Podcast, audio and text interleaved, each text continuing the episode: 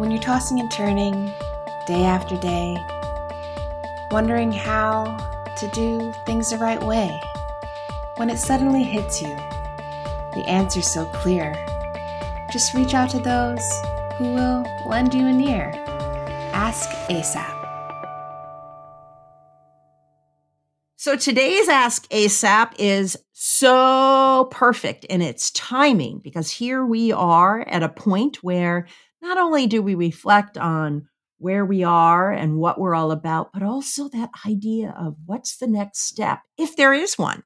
So, joining me today on this episode is Ray Diffley, who is the founder and principal of RD3 Education.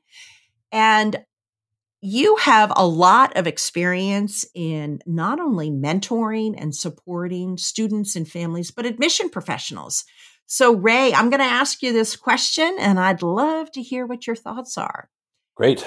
Yeah. So, this question comes from Robin, and it reads Hello there. I'm pondering a potential career move in the next one to two years after spending almost nine years as director of admission.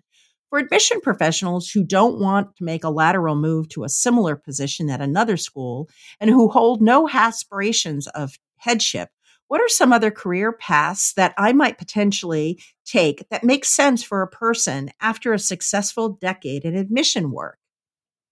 Yeah. What do you think, Ray?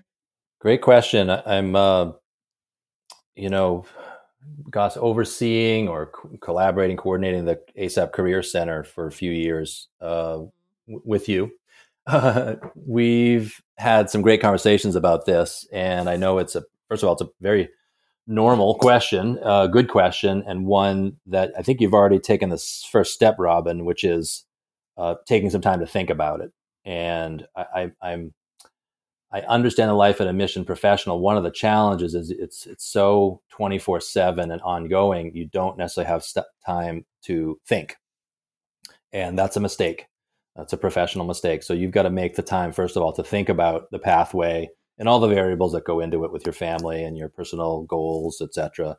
Um, so, gosh, where do I even begin? I mean, I, when you think about life's priorities, you know, if you have your health, you have everything, correct? Mm-hmm. Um, so number two asset in your in the world and in life is is time.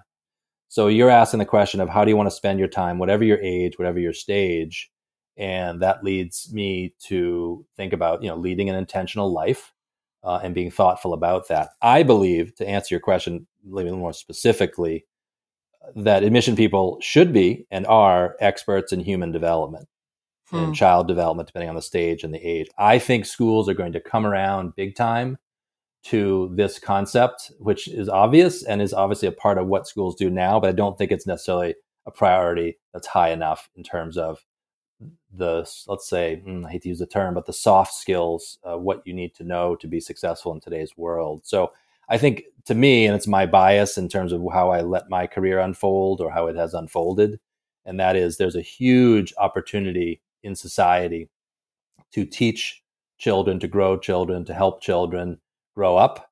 Um, and that would require, you know, um, basically being a consultant or advisor, what, what I'm doing. So that that's number one. It comes to mind pretty, pretty easily. Right.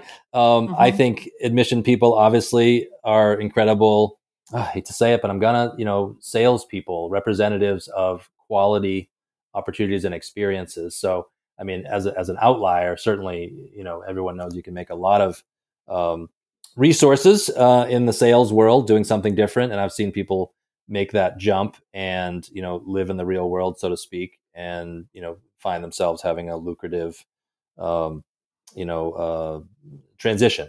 Assuming that private schools don't necessarily compensate that much in terms of salary or or, or money, but um, I, I would say that um, to do that, I think the more important advice I could give or the answer to the question is how do you do that? And you do it by what you're doing, answer, asking questions, networking big time, and and getting out.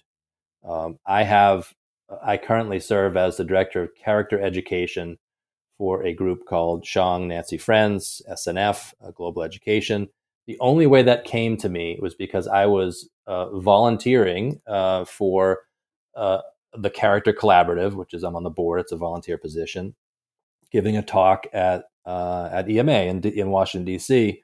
there, uh, someone heard me and said, "You have to meet Nini Suet, who was the CEO of this company." And you know, long story short, three months later, I was appointed the director of character education uh, for for her group, and it never would have happened if I didn't have good intentions to get out.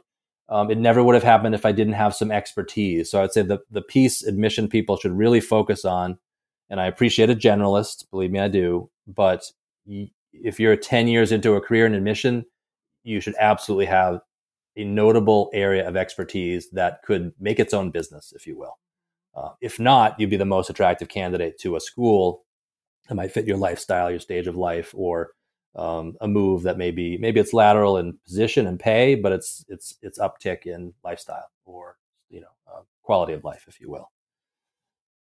And I think as I think as well, what your advice also touches upon is a phrase that you've used recently uh, or brought to to my attention recently, and that is uh, never decide not to know.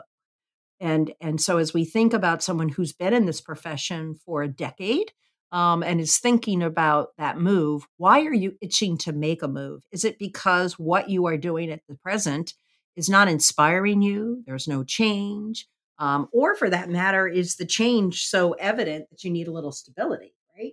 Um, but to, to kind of spend some time um, in and amongst your colleagues examining that and and focusing in on that, and you you may very well find that the path is almost presented right in front of you. So well, thanks, Ray, for, for this week's episode of Ask ASAP. Um, I appreciate your words of wisdom, and to Robin and to so many others who are finding themselves in a similar position. I hope that these answers uh, helped you, if not, gave you more food for thought. Do you have a question about admission and enrollment?